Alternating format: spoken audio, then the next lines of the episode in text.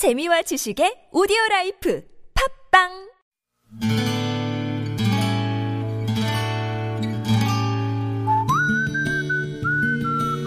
여러분 기억 속에서 여전히 반짝거리는 한 사람. 그 사람과의 추억을 떠올려보는 시간, 당신이라는 참 좋은 사람. 오늘은 경기도 안양시 동안구 비산동에 사시는 박현주 씨의 참 좋은 사람을 만나봅니다.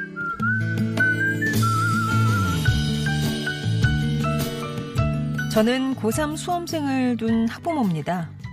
요즘은 수험생이 큰 벼슬인지라 그야말로 제 시계는 온통 딸아이의 시간에 맞춰서 흐르고 있다는 생각이 들어요.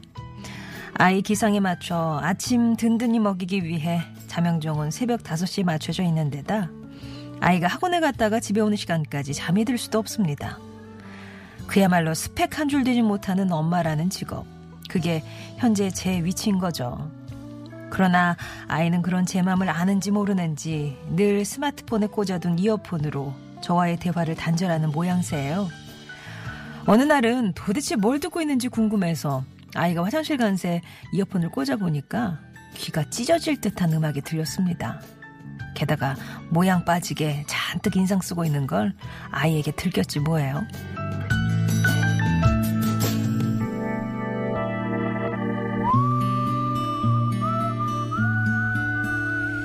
사실 저에게도 지금의 제 딸처럼 이어폰을 꽂고 다니던 시절이 있었습니다. 물론 그때 제가 듣던 음악은 이선희, 전영록, 김범룡의 노래와 사이먼 앤 가펑클, 에어서플라이의 잔잔한 음악들이었고 라디오를 생명수로 알고 살았더랬죠. 고3 수험생이었지만 공부는 야자 시간에나 하는 걸로 알고 있던 그 시절.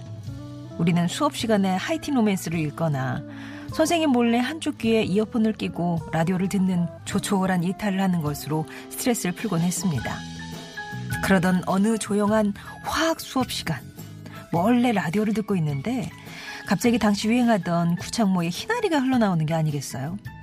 그날 저도 모르게 큰 소리로 희나리다, 희나리 하고 외쳤을 때 알면서도 눈을 감아주셨던 센스 있는 화학 선생님 홍선숙 씨. 저는 당신이라는 참 좋은 사람 덕분에 화학을 포기하지 못했습니다.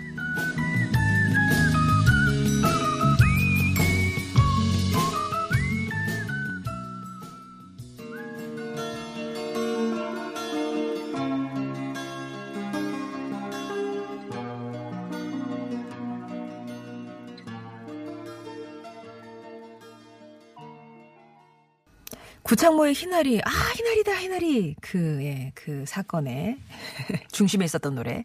구창모의 희나리 들으셨습니다.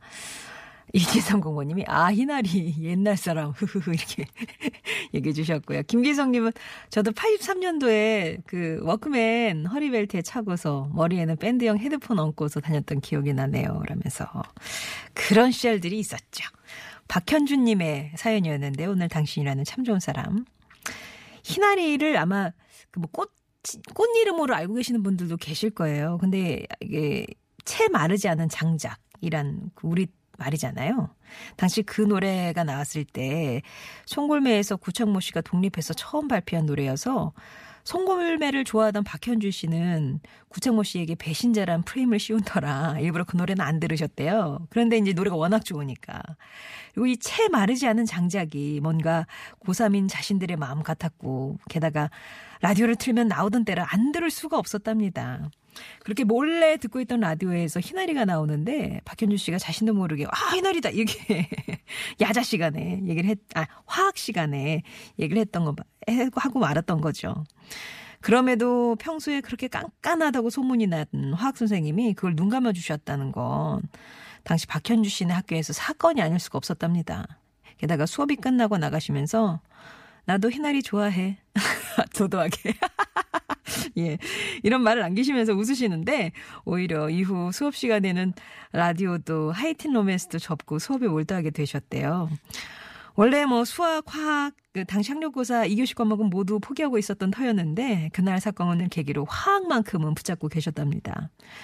선생님 생각해보니까 지금 제 나이가 그때 선생님 나이보다 많아졌네요. 깐깐한 여선생님하고도 마음을 터서 나눌 수 있다는 거 알게 해주셔서 고맙고요. 선생님이 지금은 어떤 노래를 흥얼거리실지 궁금하네요. 어디서든 항상 건강하시길 바랍니다. 라는 말씀 네, 남기셨습니다. 박현주 씨께는 워터파크 스파이용권 보내드리겠습니다.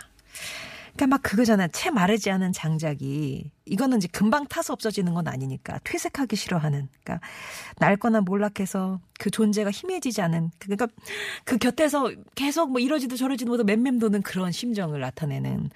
이게 이제 알고 보면 되게 구굴절절한 가사거든요. 예, 그거 아주 인기가 있었죠, 희나리. 저 아주 어렸을 때. 음. 송정이 좋은 사람들 3부는요, 이렇게 어, 추억 속에 당신이란 참 좋은 사람 사연을 함께 합니다. 여러분 인생에 크고 작은 영향을 주었던 사람과의 소중한 추억들. 어떻게 보면 그렇게 깐깐해 보였던 화학 선생님의 다른 면모를 볼 수 있었던, 그래서 기억에 많이 남는 그런 사건이신 거잖아요. 여러분 인생에도 주변에, 어, 이 사람이 이런 면이 있었네. 그런 놀라운 순간이 있으셨을까요? 그런 얘기 해주셔도 좋습니다. 아니면 여러분의 마음 전하셔도 좋고요. 당신 참여라고 보내주시면 아, 일단 저희가 전화 드려서 어떤 내용인지 듣고 어, 작가들이 사연을 정리를 하겠습니다. 그러니까 당신 참여라고만 신청해 주시면 되겠어요. TBS 앱 열려 있고요. 50원의 1호 문자 메시지 우물정 0951번 무료 모바일 메신저 카카오톡 이용하셔서 일단은 참여 의사만 밝혀주시기 바랍니다.